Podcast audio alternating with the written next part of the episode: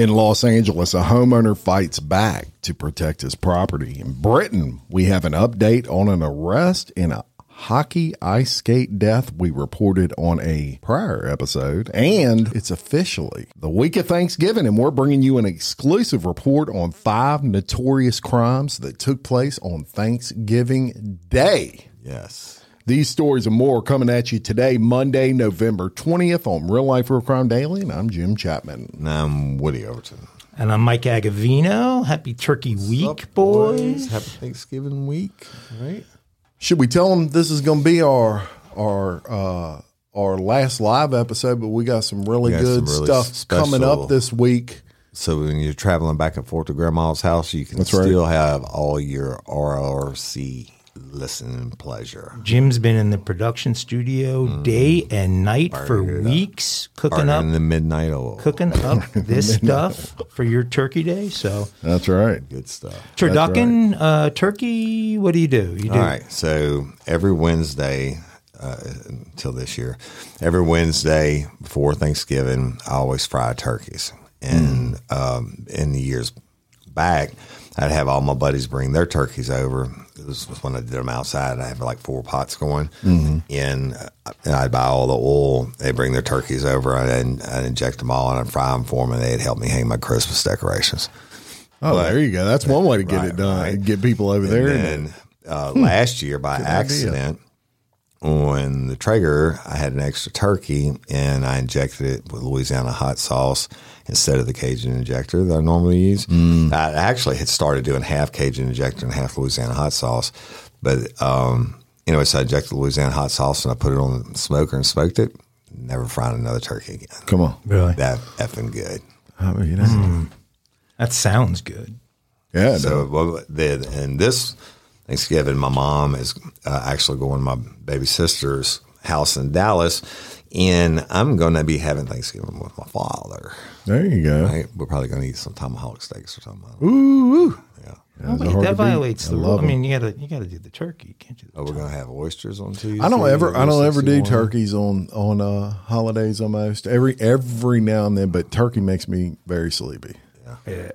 Yeah, so what I do with the turkeys, is, especially like the smoked ones and the fried ones too, when I get done, I'll do an extra one, right? And tear the meat off of it, and then you cook the bones down in the stock and use that for your stock for your gumbo. And then I have fried turkey or smoked turkey, injected turkey, and deer sausage gumbo. Yeah, right. That's right. Louisiana holiday, right? Does the turkey that you hunt and cook, they taste significantly different than what you buy in a store? Yeah, it's different, and it's way different. Yeah, definitely. But the way you do that is you cut the breast out and cut them into strips and fry them. But you prefer it over, because I'm not a big turkey fan. I mean, well, you know what? I like turkeys this time of year because they're cheap and go on sale, and I can load up the freezers. And I can fry them or smoke them now. Hams too. I do a ham. I smoked the shit out of a ham. I smoke a ham. Inject them up and smoke them too. And I usually do a Cajun dish like a crawfish cornbread and I get cornbread dressing. Yeah. You usually? Oh yeah. I cook all that. I don't cook that. My mom cooks that. I can cook. Let me tell you, if I wouldn't have been, a podcaster, right, I would have been a chef. Really? I love to cook. That's awesome. Absolutely. I do too. I just don't like to do stuff. Not that my wife can't cook. I just definitely cook better. Definitely. You'd be in trouble. I guess that's why. She knows I do. She'll be the first to say it. Neither of us can cook in my house, so I'm. That's why HelloFresh loves us. It just keeps coming. That's right. Yeah. All right. Well, this gets us crime time for your Thanksgiving Monday. And look, we're going to lead it off with some notorious crimes because it's Thanksgiving holidays, right? So we're going to lead it off with some notorious crimes committed on Thanksgiving Day. And for those of you that want a little history lesson, in 1789, President George Washington declared November 26th to be officially recognized as the Day of Public Thanksgiving and Prayer. to be observed, acknowledging with grateful hearts the many and signal favors of Almighty God. So I didn't know that. That is how it came into existence. And since then, Americans have celebrated Thanksgiving Day on each fourth Thursday in November, with most citizens typically observing a traditional gathering of family and intimate friends for a peaceful turkey-centered peace, typically, not in our case. But then there are these people. All right. Then there are these people. And I'm going to tell you about the first one here. Omaya Nelson is a model who killed, castrated, and ate her husband for Thanksgiving. Yes, sir. And did she eat the oysters? Well, I'm going to tell you about it. On Thanksgiving Day of 1991, Egyptian-born fashion model Omaya Nelson, who was 23, reportedly plunged a pair of scissors into the chest and stomach of Bill Nelson, her 56-year-old pilot husband. Then she reached for a clothing iron. As Bill flailed, Omaya pummeled him to death with the iron until the heavy object actually broke in her hand. Imagine the force that takes. Omaya unleashed her fury, she claimed, over the sexual terror and other abuses to which Bill had subjected her, acts that reportedly included him pimping out his glamorous bride to kinky old creeps in exchange for rent, cash, and in one case, a car. When Bill finally died, Omaya butchered his body on the kitchen floor. She boiled his hands in oil to remove fingerprints and stuck his head in the freezer so she could later break out its teeth. In symbolic revenge, Omaya made a point of castrating her husband as well. Wow. Mm. There you go. That is one. And then we have Paul Merhige, Thanksgiving Massacre 20 years in the making. On November 26th of 2009, South Florida resident Paul Merhige ate a hearty Thanksgiving meal with 16 family members and friends, conversing and joking, even joining in sing-alongs. After dinner, he managed to whip out a handgun and execute four relatives, including his cousin-in-law, his twin sisters, one of whom was pregnant, and his cousin's 6-year-old daughter. Afterwards, he reportedly said, "I've waited 20 years to do this." Can I say something on that? I've always said that the holidays are the time you leave the ones you love to be with the ones you can barely stand. Yeah. How many people that guy killed? Who was the talent? Well, we're still going. He executed four relatives, right? His son, his twin sisters, his cousin, and his cousin's 6-year-old daughter. Afterwards, he said, "I've waited 20 years to do it." He fled the scene but was captured and eventually, get this, cut a plea deal for 7 consecutive life sentences to avoid the death penalty. He didn't get the death penalty for it. Wow. I wonder if he's getting turkey in prison. Good question. Elias Oliver is a Colorado father who killed his son over unfinished Thanksgiving chores. Wow. The annoyance that Mr. Oliver, 76, felt towards his son, Keith Oliver, 49, over the younger man's refusal to help out around the house escalated to homicidal rage on Thanksgiving Day of 2009. The father and son had reportedly argued for hours prior to the elder Oliver, 75, asking and the mother asking the son to leave. He refused. The father goes upstairs, retrieved a .357 caliber revolver, and shot him to death. There you go. Thanksgiving Day. I mean, you leave the ones you love to be with the ones you can barely stand. Let's hope your turkey day goes a bit better than it did in those households. That's right. Byron Smith. We've got a Byron Smith. You got another one? I've got a couple more. Byron Smith was a retired security engineering officer with the State Department. His home had been burglarized several times in as many months. He installed an alarm system complete with video cameras aimed at several areas of the house. Then on Thanksgiving Day, he sat in his basement with a white rifle and waited. The video from that day captures Smith moving his truck from the driveway prior to a break-in to make it appear as if he weren't home. Then an hour later, 2 teens in hoodies can be seen casing the place before entering the property. Yep, the teens were Haile Kifer and her cousin. both of whom were unarmed. Smith had suspected Kifer and Brady of having been responsible for at least some earlier break-ins, and while Smith sat in the basement waiting, he had a tape recorder running. There are hours of audio recordings that document him laying in wait, complete with the sound of breaking glass and a confrontation. The audio captures shots fired, and Smith's statements during and after the killings include, "I refuse to live in fear. I'm not a bleeding heart liberal. I felt like I was cleaning up a mess. I'm doing my civic duty. I don't see them as human. I see them as vermin." Wow. Incredibly, despite two dead bodies in his house, Smith wouldn't actually call the police until the next day, stating he didn't want to bother them because it was the Thanksgiving holiday. Oh, that's considerate. So nice, that was very nice of him. And I'm going to give you one more. Chanika Alsop stabbed her half-brother in the neck with a serving fork at Thanksgiving dinner. There you go. Thanksgiving 2012 turned gory for celebrants gathered at the home of Chanika Alsop, 27, in the course of a sibling spat about food being served. She stabs her half-brother, Deontay Wallace, 23, in the neck with a serving fork. Wallace survived, and Alsop went to jail for first-degree assault, second-degree assault, and reckless endangerment. Back to that family get-togethers. So... yeah. If that don't happen at your house, you are fortunate. That's right. and you wouldn't believe the amount of violence calls that go up on Thanksgiving.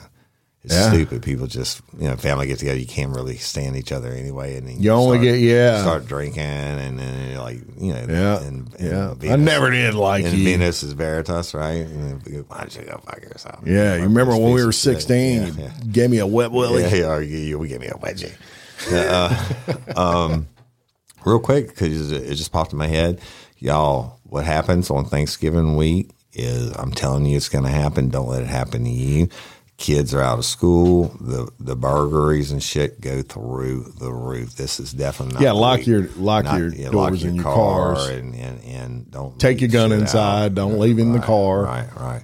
Because that it's just what happens. All right. Yeah. So I was on a plane one time, and there was this really attractive female, and I said, "Hey, Mama, where are you from?" She said, "I'm from L.A." I said, "Me too." She said, "Really, what part?" I said, "Near Baton Rouge." I knew she meant L.A. Like, right. She's a fancy L.A. girl. But anyway, let's go to L.A. A mid-city homeowner was returning to his gated Los Angeles home Saturday evening after hidden in the gym when two armed men jumped his fence and tried to force their way in his home. Out of nowhere, boom, I had a gun to my back. And there was another guy running up at the same time, and I couldn't really make out what he was saying, the homeowner said. The attempted home invasion unfolded just before 7:30 p.m. when the man's wife and her friend and the family's nanny were inside the home cooking dinner and putting the couple's nearly 5-month-old daughter to bed. Realizing the urgency of the moment, the homeowner calmly turns around and tosses a cup of hot tea at the masked man before pulling out his own handgun. Right? The intruders immediately ran away from the man's home while exchanging gunfire with their would-be victim. "They took off firing at me," said the homeowner, who wished to stay anonymous. "I returned firing at them. They left." The homeowner said he feels unsafe, especially since this is not the first time that he and his family have been a target. In June, burglars broke into his home and have yet to be caught. And we'll post a video of this one, y'all, so you can see it. Video. Write it down. Video. Post a video of what? I don't know. It says the whole scene is the link is there. The whole scene was caught on his video camera. It's an amazing. I mean, it's a shootout. Oh, okay, okay. So you have the link in there. Yeah, I put it in. Okay. All right, I'll write it down. Boom, Jim. "I have a 5-month-old baby," he said. "I feel unsafe. I will take matters into my own hands, and I have, and I will continue to do so." Well, the Los Angeles Police Department responded to the man's 911 call that night, but the homeowner was left unsatisfied with the investigation. He requested a detective to come back to his house to further look into the matter. "I had to take matters into my own hands. To make this clear for anybody else out there, there's nothing in my house worth dying over. I'm willing to die for my family, and I'm willing to kill for my family." Now the man is demanding L.A. leaders prosecute the criminals terrorizing law-abiding residents. Every single person I know has gotten stuck up. It's not normal. The Los Angeles interpreter said he was leisurely walking to his front door while listening to an audiobook, probably Jesus Help Me by Woody Overton, that I narrated, that had captivated his attention when he noticed the men approaching him. The video shows the homeowner holding a cup of hot tea while digging out his keys from his pocket before a man wearing a hoodie and aiming a gun ran up to him. The man is a concealed carry holder and immediately grabbed his firearms to do the suspect. He credited his quick thinking to years of boxing, explaining, "He is not John Wick, but I can handle myself decently well. As I went to grab the gun, he turned and he's holding my sleeve. I think so I wouldn't hit him. And when I went to go get the gun, I shook him off. He backed up and went to turn around, and I charged at him to grab him," he said. The other suspect, however, was pulling out his own firearm and squared off for a gunfight. At that point, I knew I was getting shot by the other guy, and I couldn't see who else was coming in. And this kid was also turning back around with a gun pointed back at me, and I just started firing, and they both started firing, he said. He's described the two suspects as males likely in their 20s. And a group of criminals has been targeting homes in his neighborhood, and they drive a Dodge Charger with no license plate and had targeted his neighbor that night prior to the shootout. The homeowner said if it was not for his gun, he and his family could have easily been killed. And he's probably right. And he said, "It saved their lives. I'm a tough guy, but there's only so much I could do against a gun. They would have pistol whipped me. They would have pistol whipped my wife. They would have come in the house and there's nothing in my house." Well, you know what? Good for him for standing up for himself. No, and really quick thinking, because you can tell in the video that he has no awareness that this guy is there. He's literally putting his key in the door, and then he feels the presence of the guy. Right. And in that moment, immediately thinks, throw the tea, pull my gun. Yeah.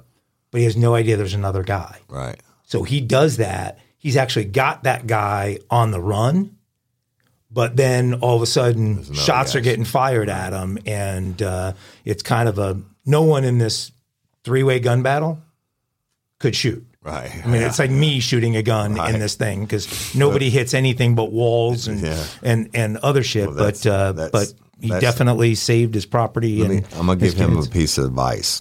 Next time, especially with that amount of crime in your neighborhood, have your keys out before you get to the door, because he said I was fumbling in my pocket for my keys. Yeah. And if you have your head on a swivel, you're not such an easy target. But the fact that you have to, I mean, yeah, it's just, I get it. And him saying that everyone in the neighborhood has been hit and they have a vehicle and a description. I'm pretty sure they won't be going back to his house. Well, they're not going. Or they'll be going back with more than two guys. Oh. Okay, so we're going to go back to Europe, to this story that has taken on a different life involving this former NHL hockey player and what? Which part of Europe?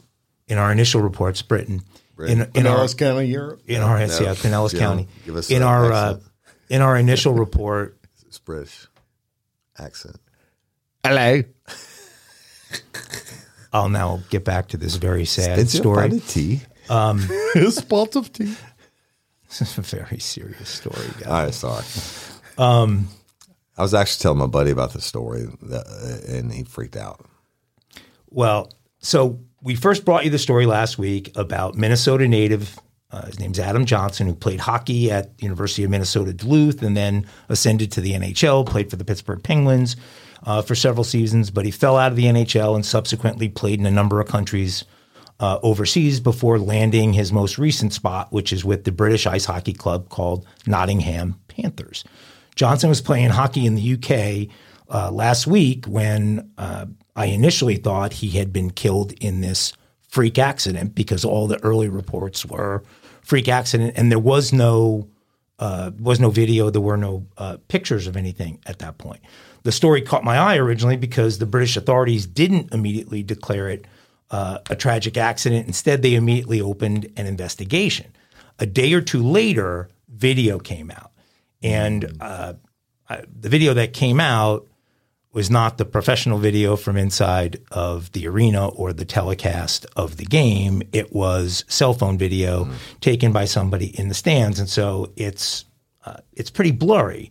But the video appears to show a player thrust his leg and therefore his skate blade at Johnson during a play just inside his opponent's blue line. So he's skating in. This guy comes at him again. It's blurry, but you can see the guy's leg and extended with the skate blade forward.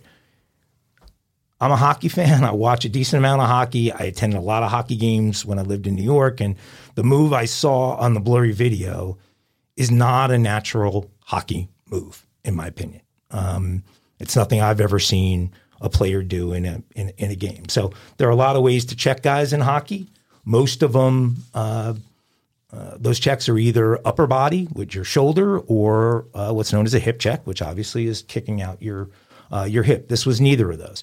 Tripping is also a common penalty in hockey where you might use your leg or your hockey stick to trip an opponent.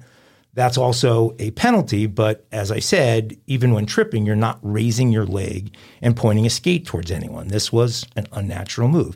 That's, again, based on blurry cell phone video, this thing looks intentional. British police have not released the actual game footage, which would show us with much greater clarity this same video angle, I would assume. But they've now gone and arrested a man in conjunction with Adam Johnson's death.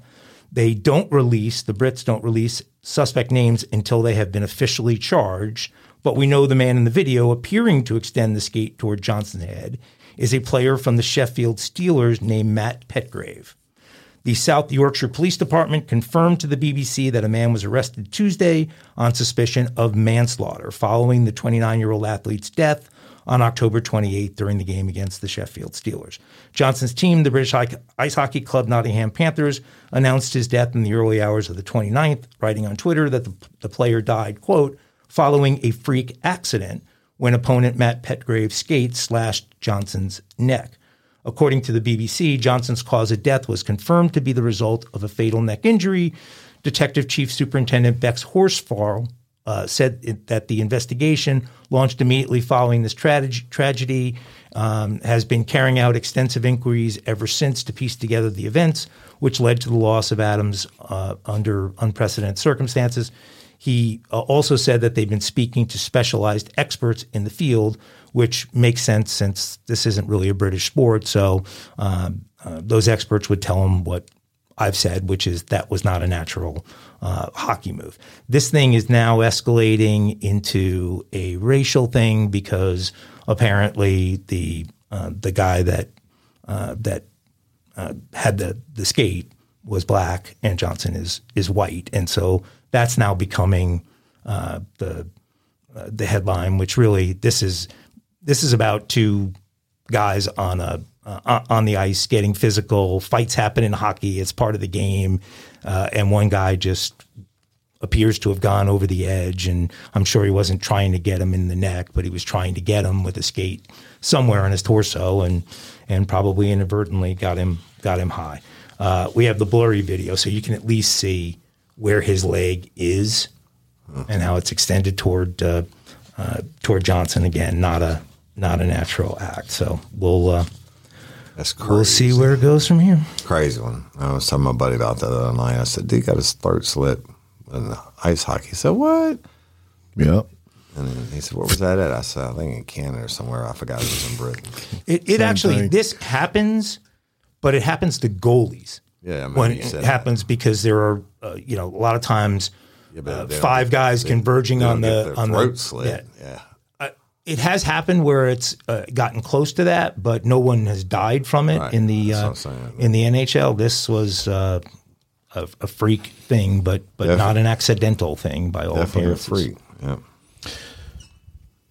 Yeah. Any of y'all like rum? I do. Yeah. Yep. I like all kinds of rum. You ever had rum in your coffee? No. What do you think I drink in here every morning? Come on. Black and rum, I got to get up. Well, I know that must be you and the guy from Johnny Depp's character. Oh, the pirate. He loves rum. Yeah. Yeah. Rum. Barbados rum. I like the Barbados rum. There's a Florida woman that likes rum too. Tell me about her. And this Florida woman's behind bars after whacking a man in the head during an argument about rum. Yeah. Lori Wilds, that's right, Wilds is her last name. That's perfect for this story. Was charged with felony aggravated battery with a deadly weapon after the incident that unfolded Wednesday. The victim said he was in the garage when Wilds came in, arguing about the missing rum in the home. The man said, "I don't drink rum." And that's when Wilds started to knock things over. During the Wilds rampage, she grabbed the man around his neck and started punching him. The man was able to get away, but that's when Wilds came after him with a hammer. At first, the man didn't know what he was hit with, but then he realized it was the blunt side of the hammer. Deputy said there was a small scrape with fresh blood on the man's head. The hammer, a standard one with black and blue handle, was found by deputies. Now, she must not have hit him too hard because he wouldn't have a small scrape. Just a glance and black. Yeah. But all of that over rum, and you know, well, the lady looks like a lady. Don't I mess mean, with her rum. Yeah, you ain't gonna want to mess with her rum. Right. I can tell you that. Well, you know, Miami. She's home. Like most soccer moms that look like they've had enough of their kids and they want some wine. Right. Yeah. And, this is Marion County. This is Ocala. God, we get a lot of crazies. We get a lot of crazies from Ocala. We did a story yesterday from Ocala. Yeah. That Bacardi. You know, Bacardi's just located in Miami. Yes, had a lot of people drinking that Bacardi. Family members of the company many years ago when I was down there doing consulting. So there you go. It's all crazy. Don't mess with the rum. Don't mess with the rum. You know, I used to drink before I found out it had almost no alcohol in it. Was until you found out was Malibu rum and pineapple. Yeah, oh yeah. My wife loves Malibu and pineapple. Fifth of that stuff. I'm like, why am I not getting hammered? Anyway, that was her drink back in the day. I'm kind of this animal. Why am I not getting hammered? Animal. It's like worth a shit, right? This animal, whatever, aficionado, reporter, etc. Yesterday, I told you about 24 horses burned alive. Yeah. Well, I'm going to tell you about another animal story. So the U.S. Fish and Wildlife Service and the Association of Zoos and Aquariums today announced the launch of the Wildlife Confiscations Network in Southern California to provide care and welfare for animals confiscated from illegal trade. The network is a pilot program of AZA's Wildlife Tracking Alliance that provides a coordinated response for the care and well-being of wildlife confiscated from illegal trade. Online marketplaces and social media have made it significantly easier for consumers to illegally acquire wild animals. Every year, millions of trafficked animals fuel this global demand. Wildlife trafficking decimates species in the wild, fuels criminal networks, destabilizes governments, that's kind of shocking, encourages corruption, and threatens human and animal health through the transmission of diseases. I get that. Destabilizes government. I don't know. Yeah, I that might be a little exaggerated. Yeah, right. Wildlife trafficking is a serious crime that impacts imperiled species throughout the world, said Martha Williams, U.S. Fish and Wildlife Service Director. When live wild animals and plants are seized at U.S. ports of entry, it is critical to provide the highest standard of care as quickly as possible. It is also essential to grant safe and appropriate housing for species that cannot be returned to their country of origin. That's probably because that country has already been destabilized, the government.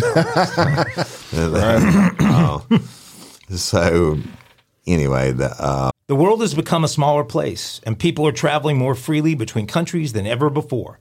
And companies are doing more business outside of their home countries than ever before. The geniuses at Rosetta Stone saw this trend beginning to develop years ago and have dedicated decades toward researching and refining the best and most efficient way to teach someone a new language. Rosetta Stone has been one of our most loyal sponsors here at Real Life Real Crime and The Daily Show, and that's because many of you out there have trusted Rosetta Stone to prepare you for everything from a family reunion to a once-in-a-lifetime trip to a business trip in a faraway country. Rosetta Stone is the most trusted language learning program in the galaxy. Rosetta Stone's been there for us with a great product at a great price. Rosetta Stone is the trusted expert in language learning for 30 years with millions of users. Rosetta Stone's intuitive process helps you pick up a new language naturally so you retain what you learn, and their true accent speech recognition feature is like having a personal trainer. So don't put off learning that language. There's no better time than right now to get started. For a very limited time, Real Life Real Crime and The Daily Show listeners can get Rosetta Stone's lifetime membership for 50% off. Visit rosettastone.com/today. That's 50% off unlimited access to 25 language courses for the rest of your life. Redeem your 50% off at rosettastone.com/today. Today. Au revoir. They're all worried about the well-being and the custody and shit. So this newly established pilot program network will help conserve animals for future generations. In 2022, service special agents and the service law enforcement partners investigated over 10,000 wildlife trafficking cases and collected over $11 million in criminal penalties. The U.S. Fish and Wildlife Service is proud of the work that the AZA has done and established the Wildlife Confiscations Network, said Ed Grace, assistant director. Using the network to coordinate the placement and care of seized live animals will enhance wildlife enforcement ability to effectively combat illegal wildlife trafficking. This program exemplifies how working together can help serve the American public. Okay. Well, maybe they got $11 million. That's the best part of this story. Right? Yeah. Well, if they can keep those 30-foot Burmese pythons out of the Everglades, right? What's the cockatrice, or what was that thing called?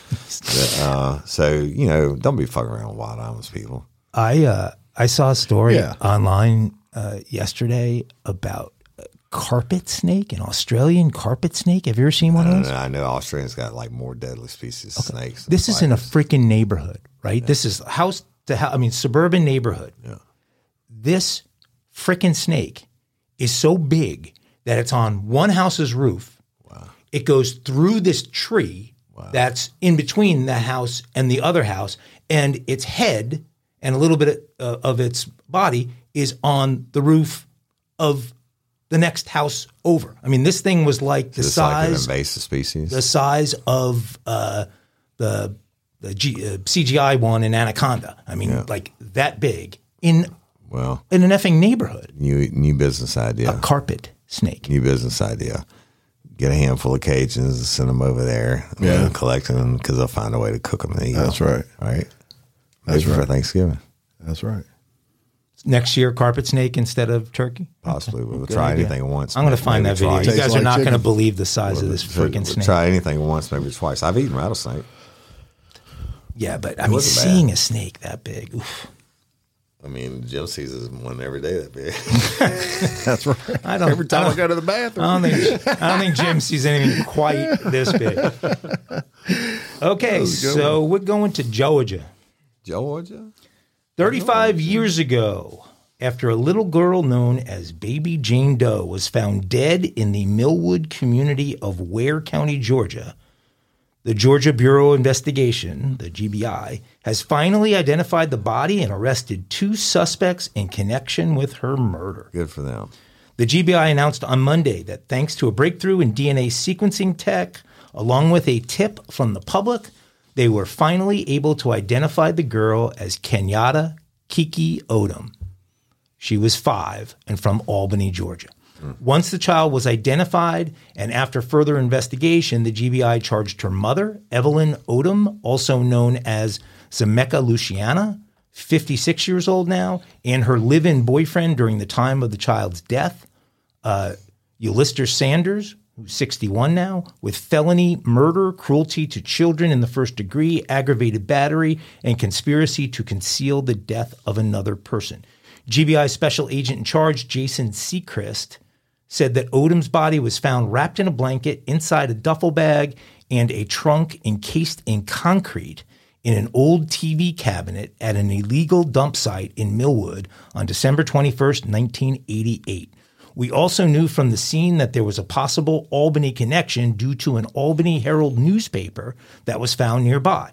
After a GBI medical examiner examined the body, the child's death was ruled a homicide. though her cause of death could not be determined. For years, the GBI attempted to identify the child through forensic testing and by collaborating with local social service agencies, as well as local, state, and national media coverage to match her with reported missing children. In 2019, they finally got a breakthrough when an agent looked into genome sequencing, and they were able to confirm she had a family connection based in Albany, Georgia.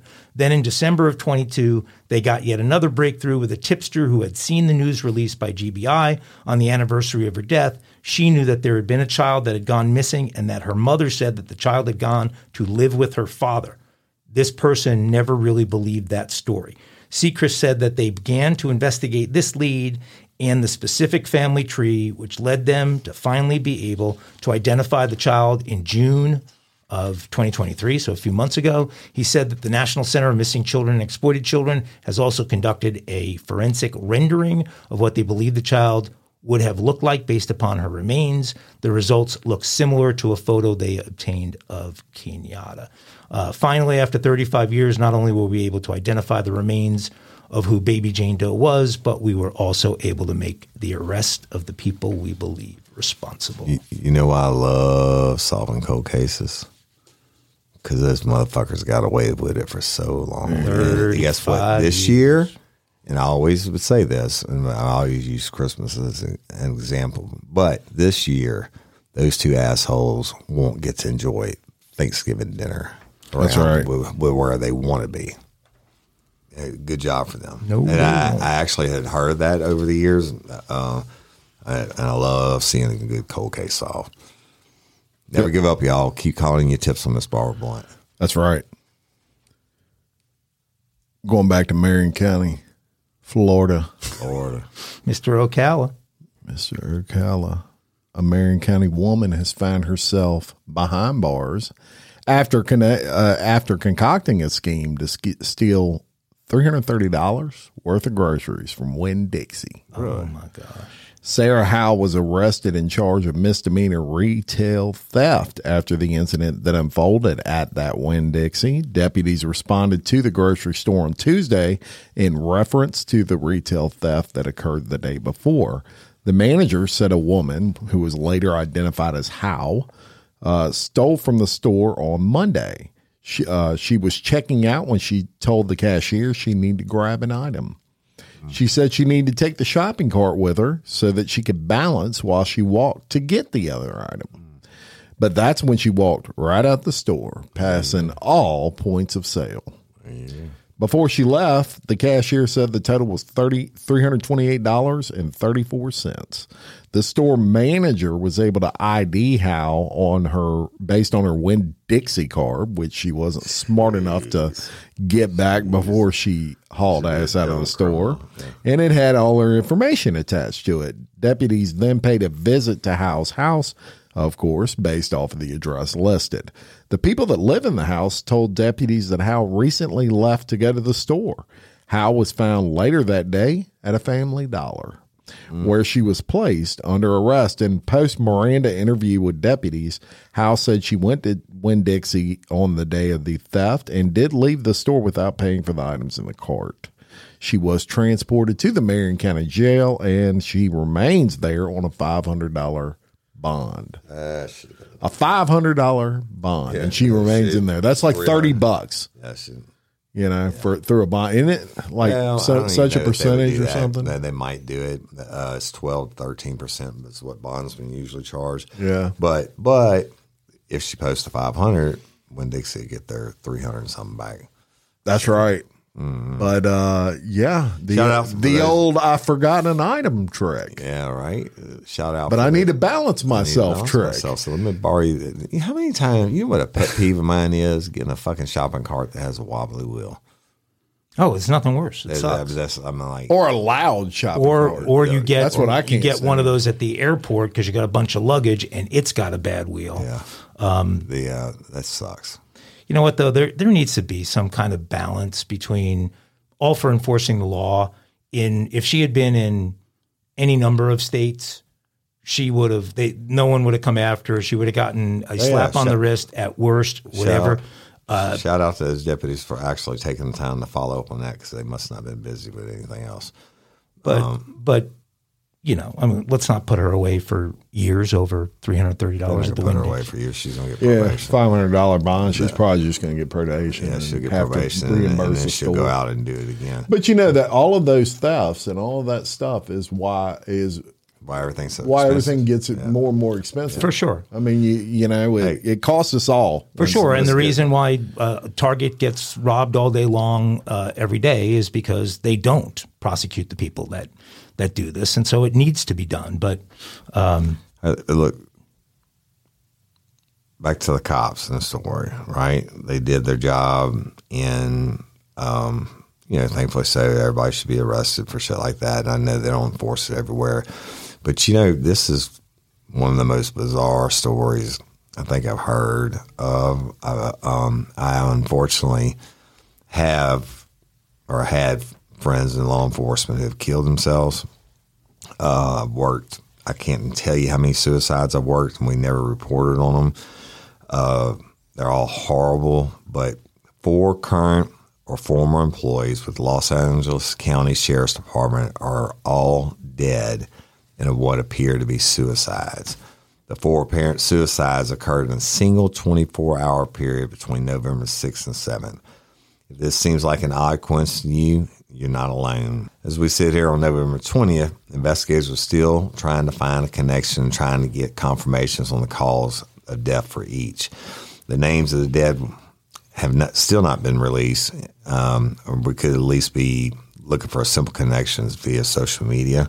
The first body to be discovered was that of a former employee and retiree, and sheriff's officials said it was reported around 10 a.m. on Monday, November 6th in Valencia. The second, around 12:50 p.m., officers received an additional report of another death in Lancaster. And another death was reported in Stevenson Ranch around 5:40 p.m., and the 4th death occurred in Pomona around 7:30 a.m. the following day. So the Sheriff's Department shared a statement informing the public they would not be releasing their names at this time, as investigators are continuing to examine the circumstances surrounding the deaths. The medical examiner and detectives will look into each instance separately for the time being, and no further details surrounding the deaths were given other than they appeared to be suicide. The sheriff, Robert Luna, said, "We are stunned to hear about the tragic deaths, which sent shockwaves of emotions through the sheriff's department." He said it's important to remember to check on colleagues and friends to make sure they're doing okay, and the sheriff's office was working to find new ways to reduce stress and support its employees. The sheriff said it was okay to ask for help and encourage folks to seek it if they feel unwell or suicidal. And the recent deaths bring the total current former Sheriff's Department employees, Los Angeles Sheriff's Department employees who died by suicide to 9. In 2023 that alone. Is a lot. And many people are shocked to learn that more officers die from suicide than from being killed in the line of duty. And the FBI data from 2022 shows that 118 officers were killed on the job and 161 died by suicide. Wow. And, you know, it's just really, and they told us these stats when I was a young cop, that most cops, when you retire, they don't even live like a year. Yeah, they just, whether it's suicide or drink themselves to death or whatever, anybody out there, y'all, and I've taken suicide classes and I've dealt with it's just freaking horrible situation. But, you know, look for the signs. Some of the most common ones are when the people reach the point, unless they're intoxicated, when they reach the point where they think they're going to do suicide or they're getting ready to do suicide, they'll give away the most prized possessions. Like to their friends and loved ones. They'll reach out and contact people that they hadn't talked to in years, friends and loved ones. And but they'll seem to reach a peace before they do it. You know? I hate it. Y'all, if you're thinking about doing it, don't do it. I mean, it's just whatever you're going through, it's not that, and I'm not making light of your situation, but it's not so bad. Call the suicide prevention hotline, talk to someone. Hell, you can call me. Yeah, but I'm sorry. Go ahead. I was just going to say in this particular instance, it's you know, these are police officers and they see so many horrible things. And then on top of that, they, you know, it's policing's not what it used to be. Right. Now, you know, people are trying to turn police officers into anything other than the heroes they are. Mm-hmm. That creates stress on the job. That it's sad.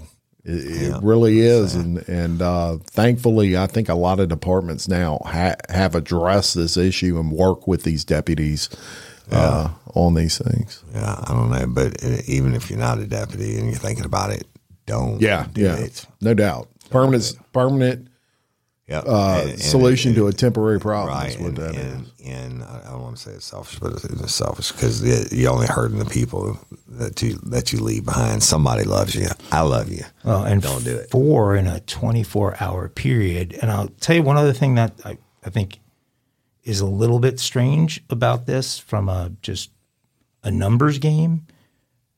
3 of those locations where they're from, and 2 of them especially, are really close to each other. Like you're talking about all of LA County 4 deputies, but 3 of them probably knew each other if they were in that close of proximity. Oh, I'm sure they did. But the thing is, I mean, I'm not going to speculate and go on the theories that, you know, maybe they're all tied in. If that ever comes out, certainly it'd be a big national news story. But unfortunately, like I said, and I have had friends who killed themselves that I wish would have called me.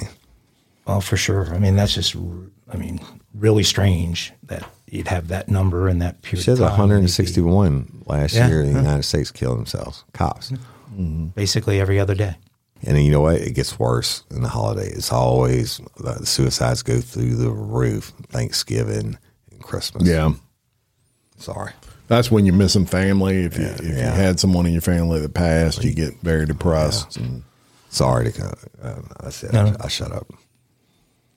Let's go to Texas and David Negretti, a 19-year-old who is the suspected gunman in a mass shooting at a Texas flea market last Sunday evening, is now in custody, according to the Pearland Police Department.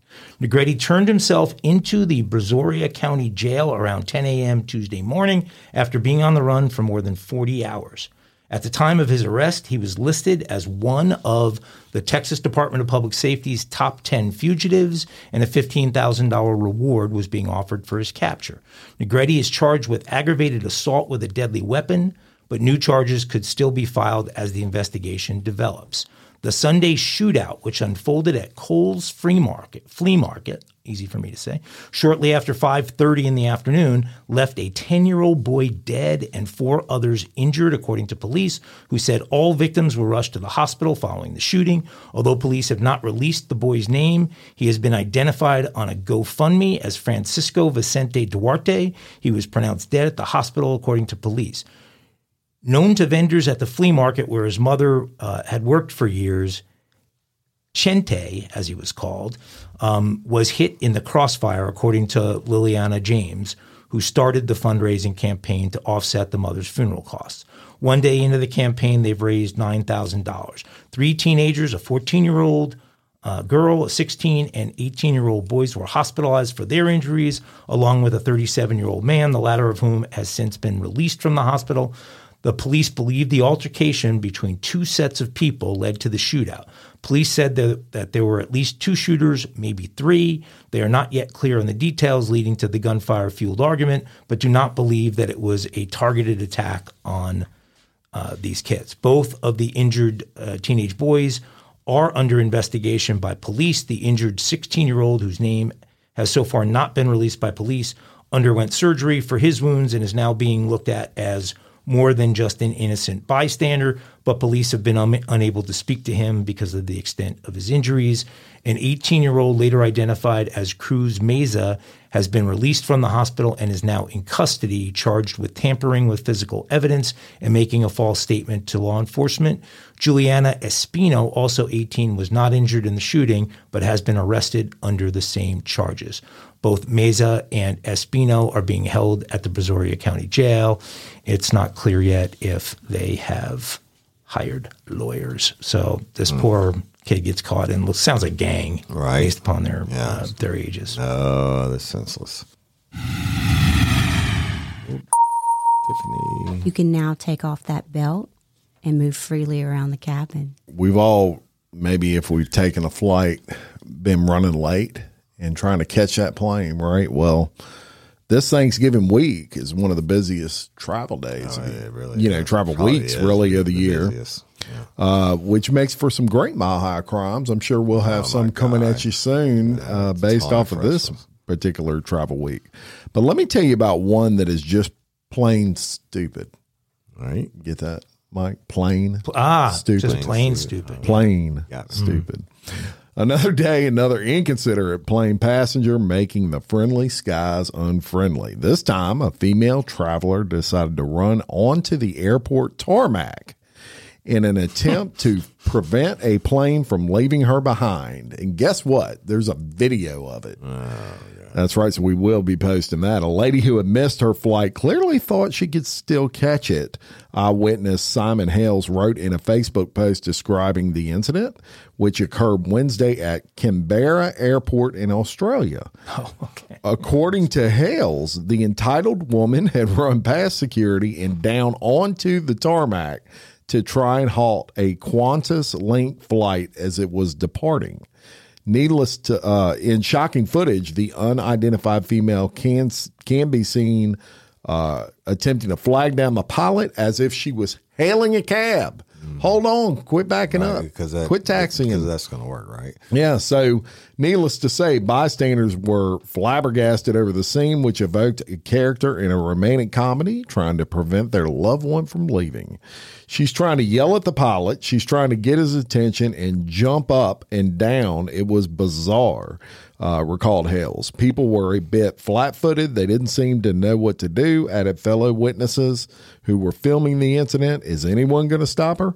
Thankfully, the pilot killed the engine, after which the Australian Federal Police apprehended the traveler. So we got that video. We're going to post it on Facebook, and you can see for yourself. I'm pretty sure she's hailing down the plane. I'm pretty sure in the history of the world, no commercial pilot has ever stopped some idiot. Yeah, no, that's generally not going to work. Hey, hold on. Everybody, I'm fucking up everybody. But how the hell did she get out there? That's the question. They do it, and they manage to figure it out. Airport security is really not thinking that somebody's going to be that dumb. Yeah, well, and I just want to clarify something for listeners that may be concerned. If you haven't listened in previous episodes, story can trump geography. So Jim reporting an Australian plane incident does not infringe on my control of the Australian territory. It's Jim using his segment to trump geography, which is okay and part of the board bylaws. Thank you. That is true. I'm sure that was the first thing that popped in everybody's mind. Mike does Australia. Which is why I wanted to clarify for everybody. Important. Yes, there you go. All right.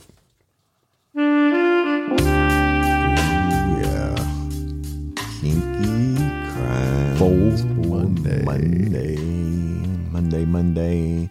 Y'all, an Ohio woman who authorities say... A high woman? She was high or a... An Ohio woman. An Ohio woman. Get your hearing aids checked. An Ohio woman who authorities say killed four men with lethal doses of fentanyl in order to rob them pleaded not guilty to murder charges on Monday. Rebecca Alborn entered her plea in court accompanied by her attorney. Authorities said there are likely more victims and the investigation is ongoing. Alborn, 33, of Columbus, is accused of killing the men and nearly killing the fifth man after meeting them for sex in Columbus between December 2022 and June of 2023. Authorities did not identify the men. Now, I wonder how many more there were that they just thought were accidental. That's the question. This is like a Black Widow right here. But, so she had already pled not guilty last month to murder and drug-related charges in connection with one of the men's death. She is being held without bond, and I don't know how much money they were paying this one. And this is not lookism, but I wouldn't hit her. She had gold hanging out of her.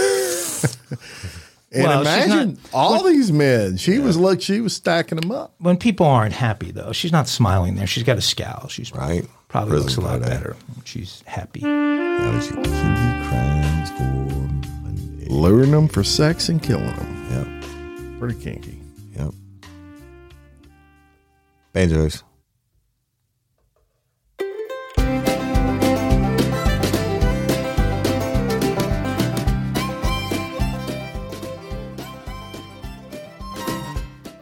Well, I have to check the numbers, but at last count, over 6,000 of you had asked for a special Thanksgiving poetic justice. Oh, and so... Over 6,000? At last count, it may be up from there. I'm sorry I killed the board because this is not board sanctioned. So you'll be very happy about this. This is about Thanksgiving. It's about being thankful. When he does this, we literally have no idea what he's going to say. It's about saying thanks. That's what this week is all about. Right. And so we have a Thanksgiving poem, and it is entitled, Thank You to the Criminals. I'm thankful to the criminals who provide the content for the show. Without them, I'd be lost and have nowhere to go. Sometimes they're dumb, and sometimes they're kinky. Sometimes they're airborne, and sometimes they're stinky. Sometimes they're Mexican, so Woody has to cover. Sometimes they're Aussie, as I often discover. Sometimes they're on drugs and hurt the ones they love. Sometimes they kill a housekeeper with a tiny little shove. Sometimes they can't keep their dick in their pants. Sometimes they sell organs used for transplants. Sometimes they hit Target for some household goods. Sometimes they just out banging in the hoods. Sometimes they're tearing up the streets of Philly. Sometimes they egg the Amish just to be silly. Sometimes they race golf carts in Pinellas County. Sometimes they kidnap and ask for a bounty. True. Sometimes they terrorize a New York subway. Sometimes they wash up in Malibu Bay. Sometimes they kill their unsuspecting spouse. Sometimes it's for the money and the $1 million house. Sometimes it's gory with body parts severed. Sometimes the bodies are severely weathered. Sometimes they escape, quiet as a mouse. Sometimes they're found eating at the Waffle House. Sometimes they use power tools and household cleaners. Sometimes they write books about grieving demeanors. Sometimes they're on OnlyFans making a big buck. Sometimes they're in a jail cell taking a big suck. Sometimes they rent hitmen like our friend Guido. Sometimes they show up wearing a black tuxedo. Sometimes they do meth and are called shabusiness. Sometimes their actions prove quite cataclysmic. But I'll pray thanks for them all this Turkey Day, knowing 2024 will bring many more our way. Thank you to the criminals. That was a good summary. There you go. And I can't really, do I do a dumb criminal one? You can. Okay. Yeah, close it. It's a banjo. Good. A Thanksgiving. Poetic justice for you. Poetic justice.